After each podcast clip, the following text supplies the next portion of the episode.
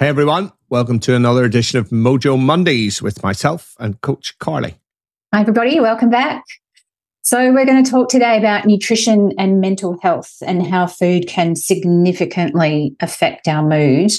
Um, you know, this is really easy to overlook. It's it's easy to overlook how our diet can impact our mental well-being. Um, mm. You know, we often associate food with physical health, but what we put in our mouths can significantly influence our mood, our emotions, and our cognitive function. And when a client comes to me, I will always ask them about their nutrition.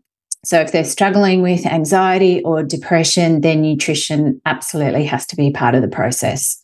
Yeah, for sure. Because I, I, I mean, the, the, the thing is, everything that you eat is going to affect you at a cellular level, right? And I mm. think the the thing that a lot of people don't think about it's not just when you're eating crappy foods. It's not just the fact that you're eating shit foods and you know the, the there's stuff in those foods that is not good for you particularly when we talk about ultra processed foods so we know they disrupt the gut microbiome and we know that the gut microbiome has a big impact on your mood, right? There is the gut brain axis, which is this two way interaction. And so when you're having these crappy foods, and, it, and it's this, the, the particularly ultra processed foods. You want to go into what ultra processed, because some, some people may not know the difference because we've got whole foods and we have processed foods and now we have ultra processed foods. Y- yes, yeah, no, good, good point actually. So this came out of a, um, a, a, a university in Brazil, and it's called the Nova Classification of Foods, N O V A, and and you can actually just Google it, and there's a heap of stuff. And I probably on my computer, I probably have forty to fifty studies on the risks of ultra processed food consumption right so mm. and and the, the, the dietary guidelines of brazil are all around ultra processed foods and i think they're the best dietary guidelines right so nova has classified um, ultra processed foods and so they, they they talk about four levels right so you have um, you have unprocessed foods, which is our low HI, right? That's the natural foods, real foods. So then, low HI meaning human interference. Yes, human interference. Then you have um, processed culinary ingredients, so things like cooking oils and spices and stuff like that, and salt or stuff that you use to cook with. Then you have processed foods, and you know it's okay to have a reasonable amount of those in your diet, but but the the processed foods, the differentiation between them and ultra processed are things like canned fish, canned vegetables, canned fruit, these sorts of things, um, frozen vegetables, they're processed foods, um, yogurt. Yep. Uh, but but when we talk about yogurt, we're talking about um, like Greek yogurt, not the unsweetened stuff, um, uh, and also things like cheese and stuff like that. That is, you know, that's natural processing and um, artesian breads, right? The traditional breads that have a bit of processing. And they don't tend to have many ingredients in them. So they might have three or maybe four ingredients in them. That's correct. And so the, the threshold for ultra processed foods, generally speaking, is five or more ingredients and goes through large scale industrial processing, right? And has things added stuff, not just whether it's added trans fat, salt, sugar, but also things like flavor enhancers, preservatives, emulsifiers that make it feel amazing in your mouth, right? Mm. Um, and and they have gone through, as I say, a large scale industrial processing, and typically five or more ingredients. So real yeah. food doesn't have ingredients, right? Real food is ingredients. We often say that. Yeah. so the the issue is you, when you're eating these foods, you're getting all of this crap that we now know is really, really bad for us. And they often they, they say they have food-like substances or constituents of real food, like um, uh, whether it's high fructose corn syrup or they'll have partial foods and hydroly- hydrolyzed protein and all of this sort of stuff, right?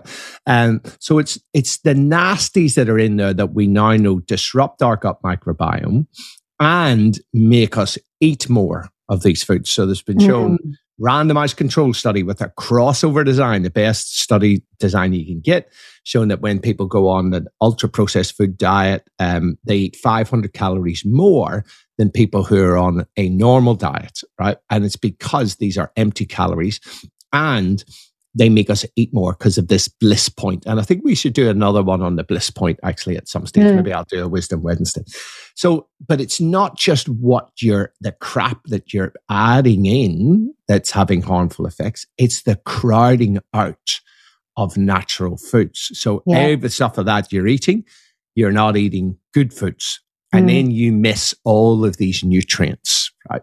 And what we know is that when people have depressed brains or other mood disorders, anxiety, and things like that, often the brain and nervous system um, is nutrient deficient. And, yeah. and what a lot of people don't realize is when you're stressed, and this is Professor Bruce Ames' triage theory, when you're stressed, the, the body robs the brain and nervous system of nutrients to create stress hormones because it's about survival, right? So you end up with depleted nutrients in your brain, especially if you're stressed and eating crappy foods. Um, then you're definitely going to have a brain that is depleted. Uh, and that makes it really hard to overcome depression or anxiety or any other mood disorder, as you will have seen with your clients, right? Yeah, people just don't think about this. They don't think of, especially chronic stress, when you have it over a long period of time, how it depletes your brain of nutrients and the, the negative effect that has. And so people are, you know, and, and I can understand this just wanting to, to fix the psychological side of things, mm. but bringing nutrition in, just like exercise and, and treating everyone as a whole person, as, as this ecosystem is the way to approach this, not just the psychology. Yeah, absolutely. And and look, a, a, couple of research papers you can look it up, and, and maybe we'll link to them. Um, there's one in BMC Medicine called Prospective Association Between Ultra Processed Food Consumption and Incident Depressive Symptoms in the French NutriNet Santé cohort. Bit of oh a mouthful, bit of a mouthful. But what they showed was that a 10% increase in ultra processed food related to a 21% increase in depressive symptoms. Wow. Right. So that is really, really significant. Um, and then another study, Frontiers in Nutrition, ultra processed foods is positively associated with depressive symptoms among United States adults. And we know that once you hit 50% of your diet from ultra processed foods and drinks, as is very typical in the United States. In fact, the United States, it's 58%, and in teenagers, it's 66%. UK mm. is over 50%. So is Australia, New Zealand, and Canada. Once you hit that 50%, you have a double the, the risk of um, depression. And now, a quick break for a word from our sponsors.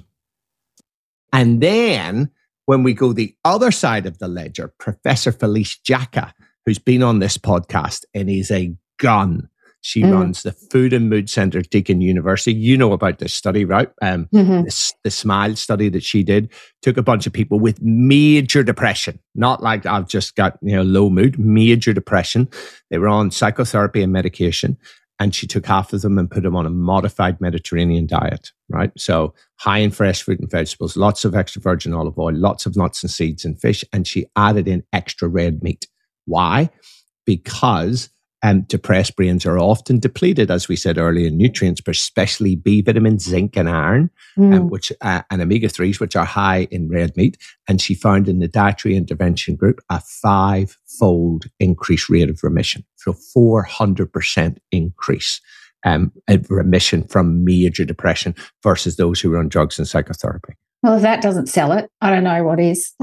now, I mean, it, it, she, so we see it on both sides of the ledger. We see that when you eat crappy foods, there's a rise in depression. And then when you treat people um, who have depression with real food, there a lot of the times the depression resolves, or it certainly resolves a lot quicker than if they're just getting drugs and psychotherapy. Mm. And it, when you were talking earlier about crowding out, it crowds out the good stuff. That that's a strategy that um, that we can use. That where we actually eat real whole foods and we eat more of them. So you deliberately you have got the intention to eat more of them and we try and crowd out the other The stuff. So shit. Yes. yeah, so rather than going, oh God, I've got to give up my muffins and oh, I've got to give up my ice cream, we go, okay, you can have those, but you can have um, you introduce more of these whole foods, and then eventually your body's getting those nutrients, and and it crowds out the the shitty stuff. Yeah. Um, Oscar said, Oscar, our son said something to me. I think it was this morning. Actually, he said, you know, Mum, they should rather than putting um, relying on people to read the nutritional label on the back of packages, they should actually have this NOVA classification of whether it's real food, processed food, or ultra processed food, because that would make it a lot easier for people when they're making their choices. That absolutely would make it a lot easier. And, and look, we're not saying don't eat any of this stuff, and it's not like we No, don't no. eat any of it. But when they look at all the studies on ultra processed foods, you get really significant um, increases in lots of diseases once you go over that twenty percent threshold, right? So, and that's like our France- approach. Yeah, Yeah. sorry. That, that's our approach is the 80 20 rule. So 80% is our real whole food. That's where we're getting our nutrient dense food and we're feeding ourselves and we're feeding our brains. And then 20% is the treat. So choose your treat wisely. You what is sacrosanct to you? Like what do you what do you just not want to give up? And mine is dark chocolate. Um, and I'm not going to give it up, but I I savor it. I only have a that that twenty percent, and um, and then everything else is um, is is a no basically. So even if I'm tempted with something during the day, it's like no, I'm not going to do that because I'm trading that off for having my chocolate later on. So it's really it's it's bringing in mindfulness here. It's mindful and being mindful and being intentional in your eating rather than just having this sort of automatic approach where you're just grabbing stuff um, Um, and not really thinking about it. for sure. And your physical health will benefit, and so will your mental health. Yeah, absolutely. That's it for this week. Catch you next time. See ya.